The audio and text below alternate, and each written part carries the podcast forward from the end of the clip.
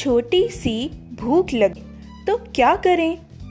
बनाए कोई चटपटी डिश और झटपट सर्व करें। जी हाँ मूड बनाए, खुशियाँ लाए। पेश है नई मैगी मसाला। चटपटा स्वाद, झटपट से तैयार।